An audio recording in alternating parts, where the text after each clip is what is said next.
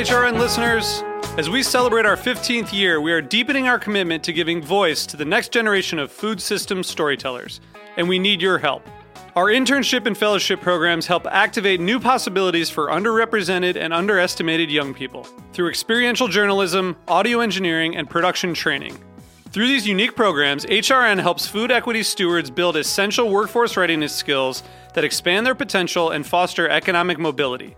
Please consider supporting these critical programs. And with a minimum donation, you can be entered to win a dinner for two at an amazing restaurant in one of eight cities and tickets to a concert at a great venue in one of those cities. We have incredible partners across the country who have donated as they also share our passion for helping to educate the next generation of food system storytellers. Check out heritage radio network dot org slash fifteen to donate and enter to win today. That's heritage radio network dot org slash fifteen to donate and enter to win today. And make sure you donate before March thirty-first. Thank you.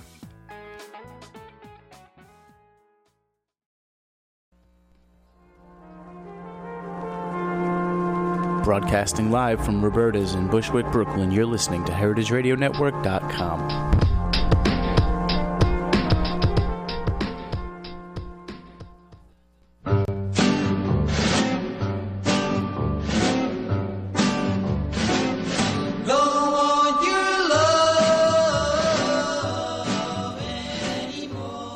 Good afternoon, Brooklyn. You're listening to Let's Eat In on Heritage Radio Network.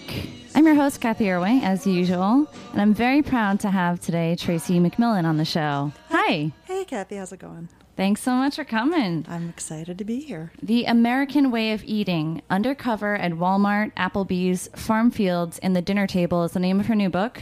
It's coming out tomorrow, published by Scribner. There's also going to be an awesome event at Housing Works Bookstore if you're around New York.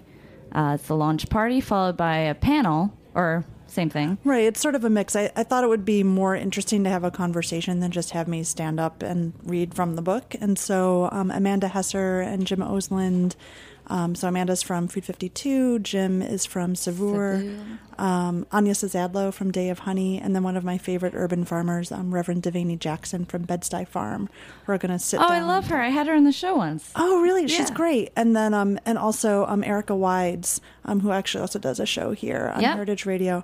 We're all going to get together. And, and the idea is to talk about anti-foodie foodies, which is... I can't wait for that.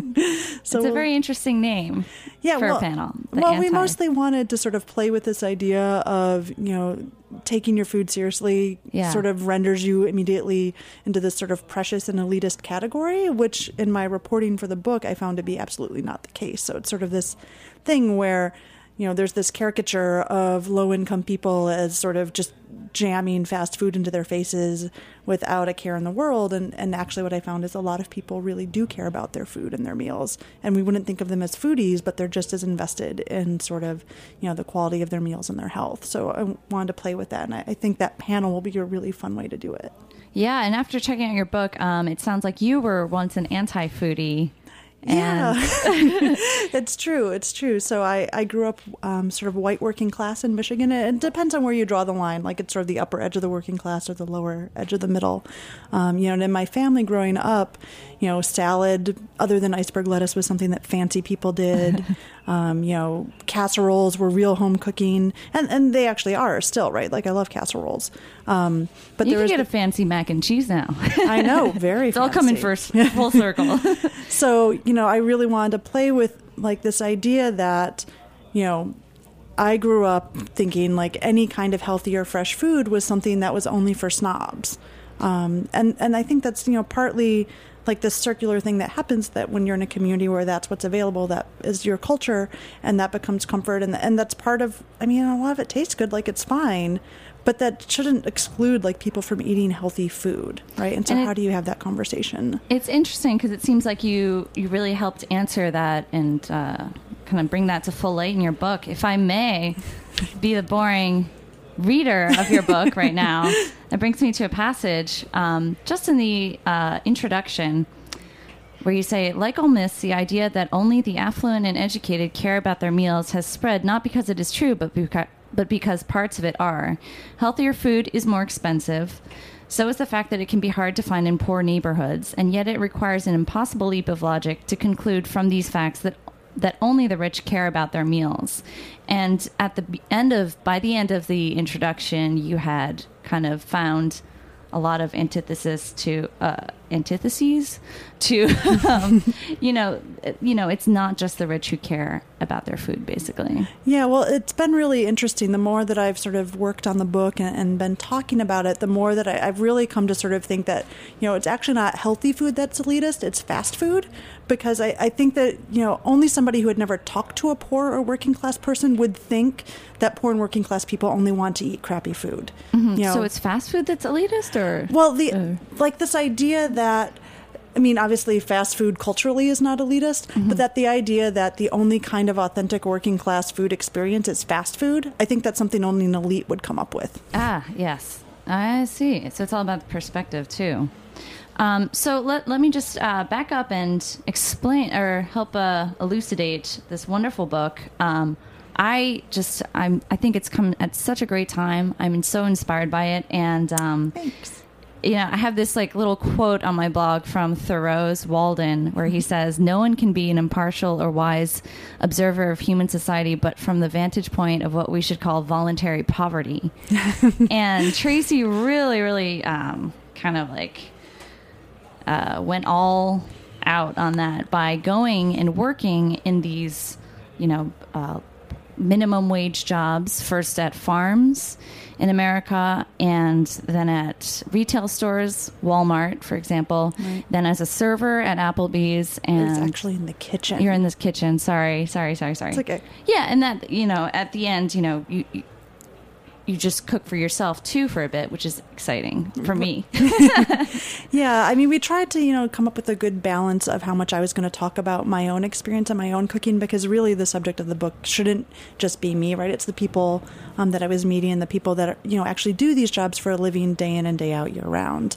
Um, you know, one of the, the really interesting things has been that, you know, as the first reviews have been coming out, there seems to be this assumption that because I'm a white woman who went to college and, you know, I recently got a very nice fancy title at Brandeis that does not come with any money, but it, you know, it helps me for networking and things yeah. like that, that I must be like, people are starting to refer to me as like a muffy, right? Like somebody who went to a really elite college, and I, you know, I'm just sneering down my nose at, um, you know, regular people. And the sort of I don't funny even thing, know what that means, muffy. Yeah. I mean, okay. Whatever. But I mean, I think what's sort of interesting about it is that, you know, in my normal quote unquote real life, like, I don't actually make more money than I would have if I was working at Applebee's. You know, I I almost never go out to eat because I can't afford anything that's actually, you know, a lot better than what I can make at home for myself quickly and cheaply. Um, you know, I struggle with my bills like everybody else. And really the only reason I live in New York is because I got into a stabilized apartment. So my, my rent is reasonable. Mm-hmm. Um, so it's been really interesting to sort of have these conversations with people. And the default assumption is always that, you know, I'm some rich girl, like that's yeah. just sort of slumming through these jobs. And, you know, and it's obviously one thing when it's like internet trolls, but when you're, when there are re- like reviewers who are paid to read the book and like, that's their assumption, right? It, it's a really interesting conversation to start to have. Well, whatever. Um, you had the guts to explore this firsthand, you know, pers- take personal sacrifices and in- tell the stories of the people that you met, which is, uh, you know, the best, you know, some of the best parts of the book to me, oh, which were really good, enlightening. Good. And I know that you had great um, connections and learned a lot through other people. Um, and that's an exciting part of the journey.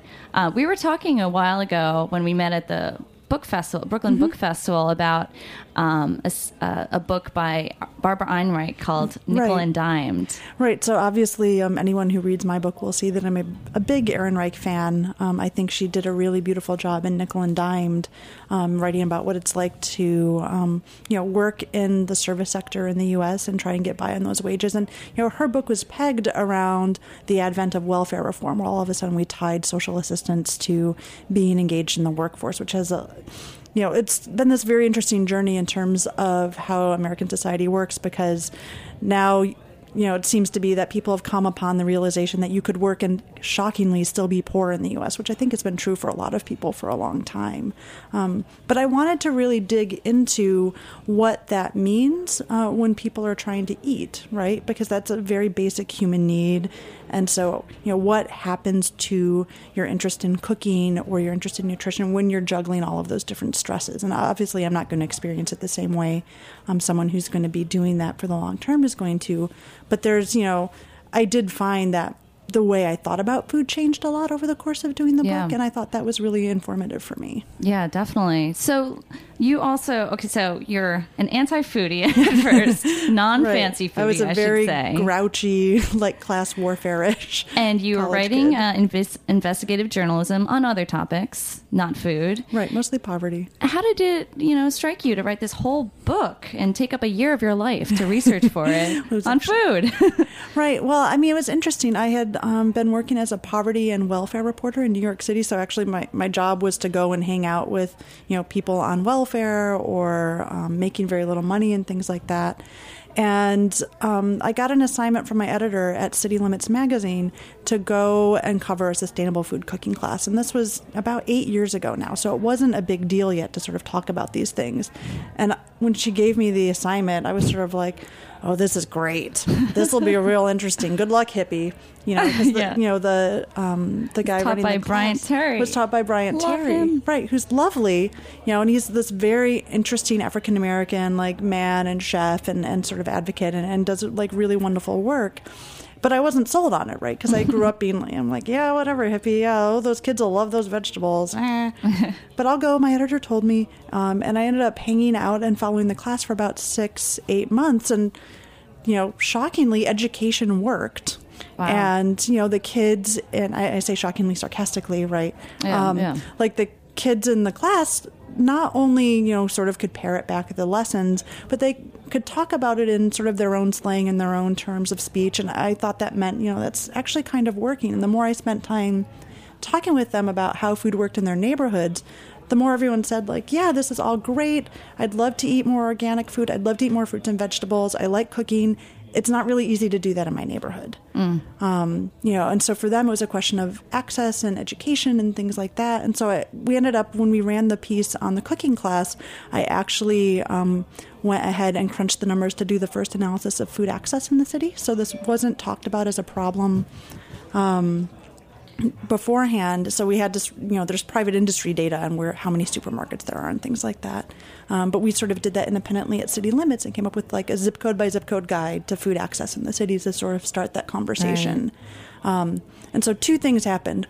One, it was actually really useful when communities started using that data to advocate for farmers markets in their neighborhoods. Um, and since then, the city's gone on to um, copy the same metric that I had developed. Um, and that's now used in, in policy here, which is really exciting. And two, I realized that I could write about the sorts of things that I was interested in, which is experience of working life in America, through food. Mm-hmm. And people would talk to me and be excited about it because the... There's not a lot. I'm not of... excited about talking about food at all. Well, you should try trying to talk to people about welfare at parties. Oh, no. Yeah. Right? So, I, you know, I sort of say to friends, I'm like, yeah, nobody ever wanted to talk about welfare at parties. But, you know, start talking about supermarkets and, and people can immediately relate to what that means, right? Yeah, true. There's not that much narrative in the U S, or at least there hasn't been. Like, I think in the last year, there's been more of a narrative around class difference in the U S. But, that, you know, to get people to talk about poverty, you usually have to get them to be like, right, there's class inequality in America. Not everybody is middle class. And and that's sort of a big like leap. But yeah. It's really easy when you talk about supermarkets and you say, well, you know, people in some neighborhoods don't actually have good supermarkets. So what do you think that means for their diet? And everyone gets it right away. Mm-hmm. Um, and then everybody you can, eats. Yeah, everybody eats. So you can sit down and have a really interesting conversation about, you know, what life is like in working America without having to sort of turn someone's like idea of America on its head. Yeah. Which I found to be much more useful.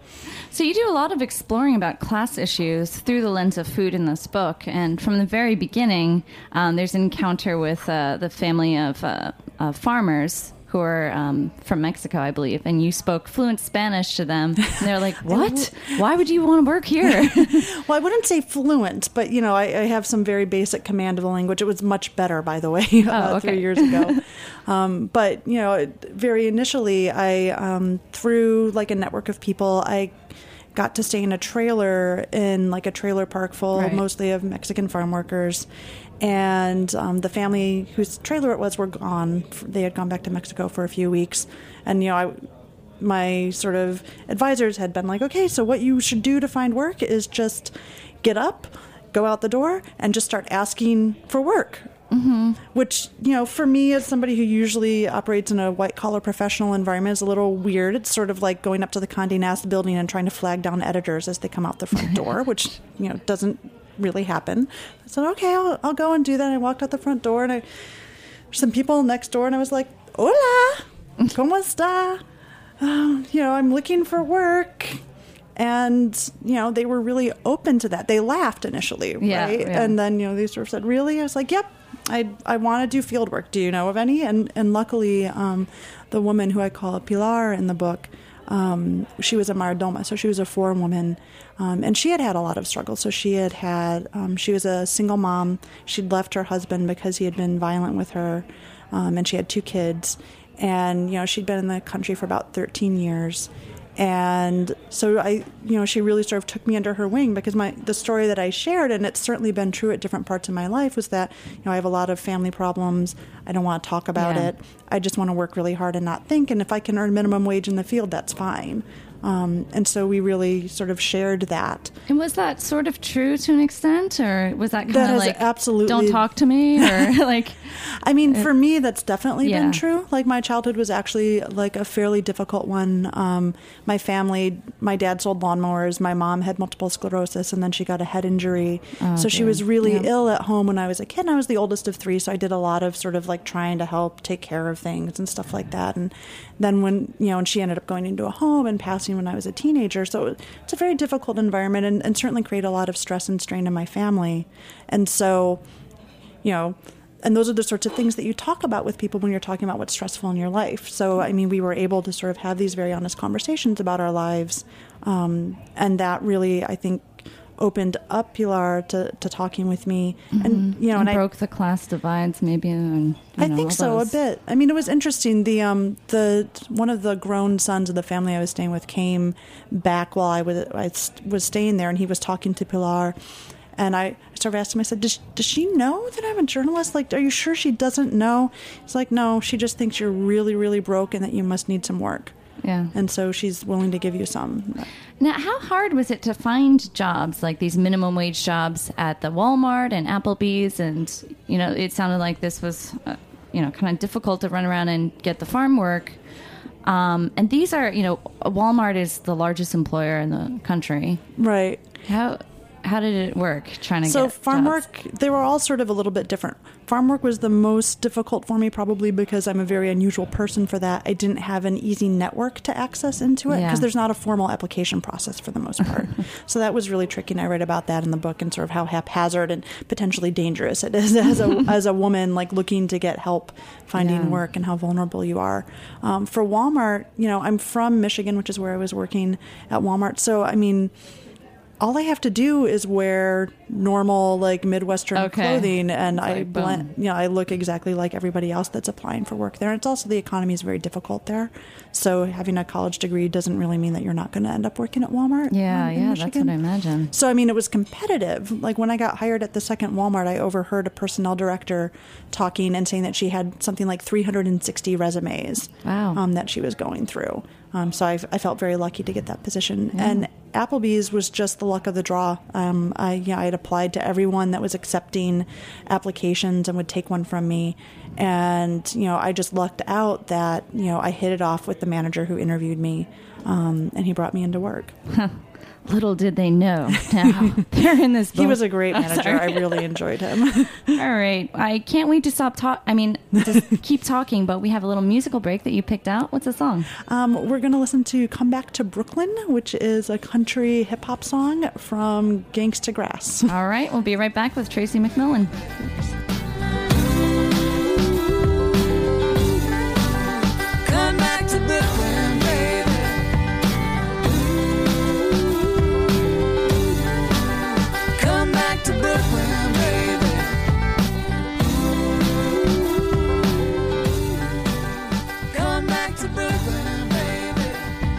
following program has been brought to you by Cain Vineyard and Winery. Cain Vineyard and Winery supports Heritage Radio and the growing movement to change how Americans eat and how we think about our planet. For more information, visit w w w dot cain five dot com.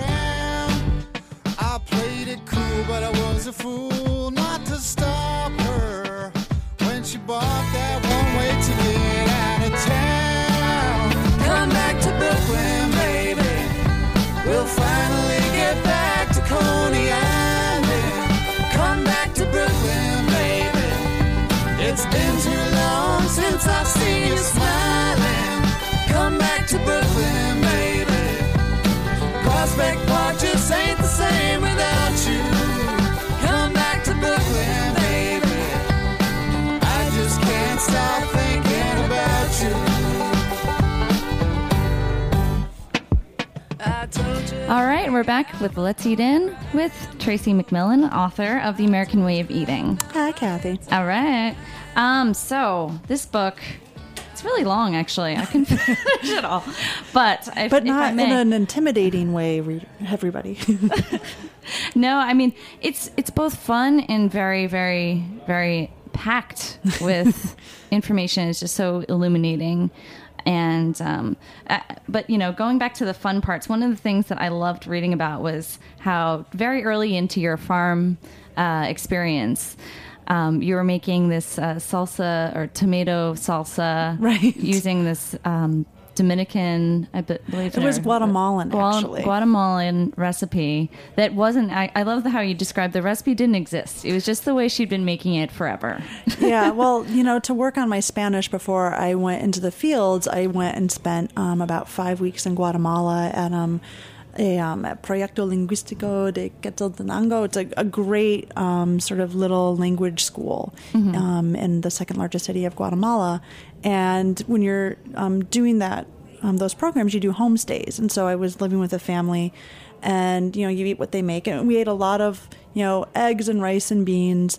And she would make this wonderful salsa verde that just had this wonderfully complex flavor that I I was like, this is way better than anything I've had in the States. Right. So I kept being like, you know, you have to tell me what the recipe is. And she was looking at me like I was crazy. And I would be like, no, I'm going to write this down. Like, tell me what's in it. And, um, you know, so we sort of cribbed together this haphazard recipe that I, I brought back. And the the main secret ingredient is that you put thyme in it, oh. like a fresh sprig of thyme, which gives it sort of like a very nice depth of flavor, along with, you know, you know, jalapenos, tomatillos, like onion, garlic, cumin. That sounds great. And like a little bit of salt and playing with the vinegar, like playing with a little bit of the vinegar and salt balance, like really helps. A little oregano, but, fresh oregano? Yeah, some, fr- some oregano okay. is good in that. I think that's in there. Um, so it sort of was this thing where I was, you know, in a community where in, those sorts of ingredients were really available and were fairly cheap. Yes. And so I had I'd sort of bought that because it's a really easy way to dress up rice and beans. Mm-hmm. Um, and then I was also cooking like this huge pile of green beans that a neighbor had brought over, and I was trying to figure out like what to do with them. And you talk and about how um, on some of your grocery sh- shopping trips when you were living out in California, the Central Valley where you were farming, um, you'd buy a whole sack of, it sounds like, lemons and all these fruits, and it would be like ten dollars for the whole total, and other stuff I, I can't remember, but a huge cache of stuff for only ten dollars. Whereas back in New York, you described, you know, going to the bodega and finding roaches on the shelves and then having to spend a whole right, lot. To be fair, the roaches on the shelves were in like nineteen ninety-five or ninety-six, I think, in my first apartment down at Sunset Park. Right. Um, and not that you can't still find crappy grocery stores. Like, that's certainly yeah. all over.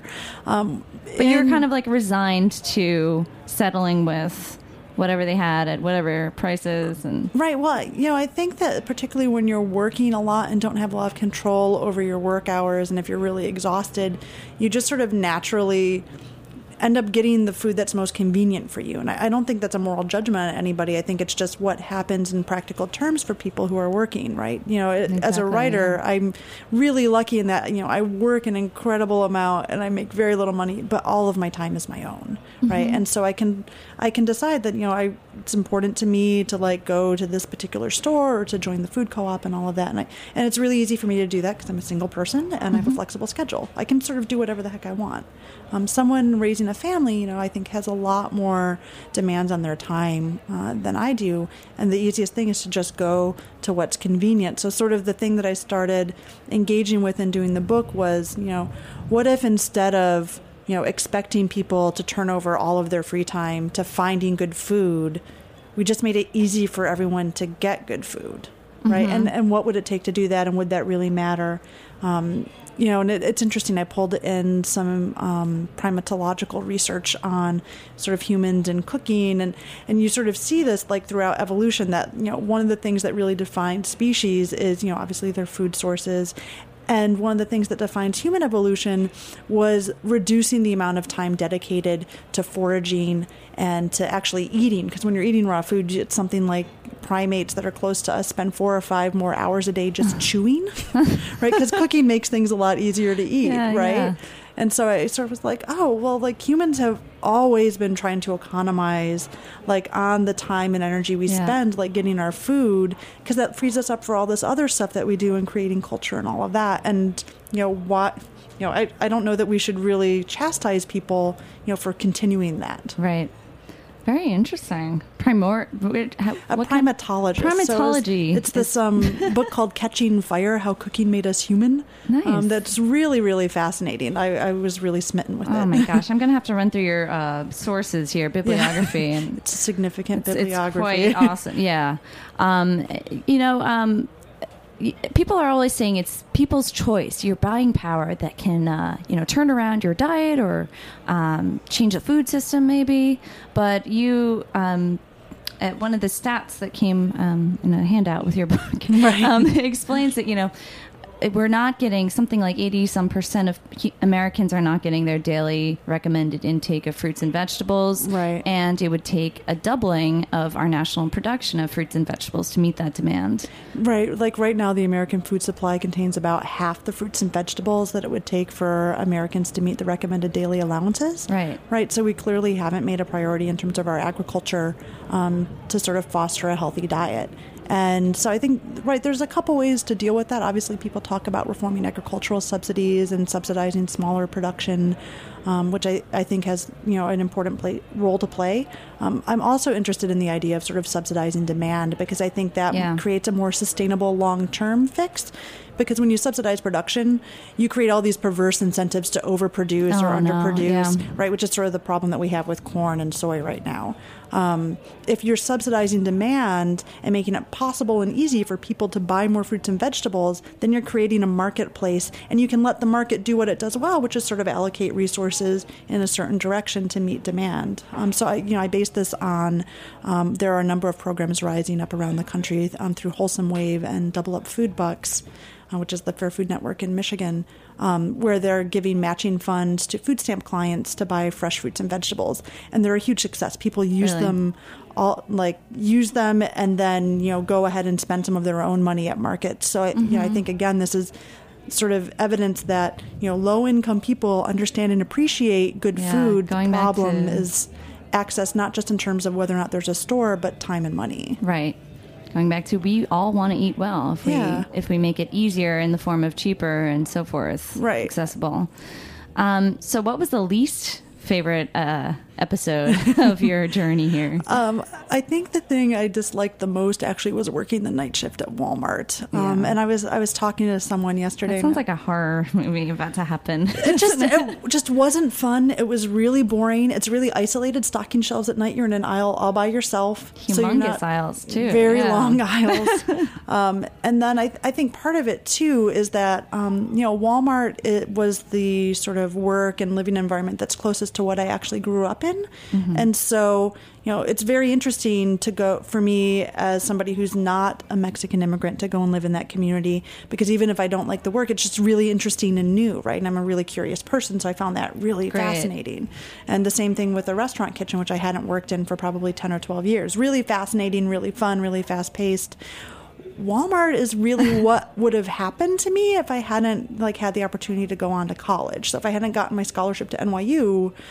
and I hadn't managed to get myself together enough to go off to school, right? Working at Walmart for ten or twelve years could very easily have happened to be my life. And so there's something about that that I think was a lot more unsettling. And certainly seeing um, that the people I was working with had worked there, not, you know, just for a couple years, but like seven, ten, fifteen years. Like, these are people um, who don't have that much education, and in prior generations probably, you know, in an ideal world would have gone to work in factories with union jobs, and what they've got now is Walmart. Or perhaps a farm. Right, or yeah. a farm, going further back. Well, um, we just only have a few minutes left, although I feel like there's so much more to talk about. Please do check out The American Way of Eating, um, out tomorrow. It's it's a great read, great um, book panel uh, event tomorrow night at Housing Works Bookstore. Um, my favorite question, though, of the day, Tracie, what is your ultimate date meal? My ultimate date meal, I would say, you know, I actually, a nice cut of meat. Um, like steak is really nice. I never get to eat anything like mm-hmm. that. Oh, it doesn't matter. Just nicely cooked, like whatever it okay. is. Um, a good salad. Actually, you know, I'm really into Mexican food lately. So, like, if somebody made me like some really good carne asada tacos oh, and like sounds... a nice like slaw or like a jicama slaw or something like that, that would be great. I would be into that. But at this point, really, anything somebody else will cook for me, I'm pretty excited about. Yeah, so. Sounds like you're a pretty busy lady. Lately, lately yeah. I've, it's devolved into a lot of oatmeal and crackers. Oh, gosh. Well, congratulations. Thank you so Thank much. Thank you so much for putting yourself out there for our benefit and our learning. Thank you so really much for having me. Really appreciate it. All right, check out her website, tracie mcmillan dot com. That's me. And uh, that's about all the time. So we'll see you next week. Thanks to everyone at Heritage. I'm Cathy Erway. We're signing out. Don't you love anymore? Don't want your kisses that were. Thanks for listening to this program on the Heritage Radio Network. You can find all of our archived programs on heritage radio network dot com, as well as a schedule of upcoming live shows. You can also podcast all of our programs on iTunes by searching Heritage Radio Network in the iTunes Store. You can find us on Facebook and follow us on Twitter for up-to-date news and information. Thanks for listening.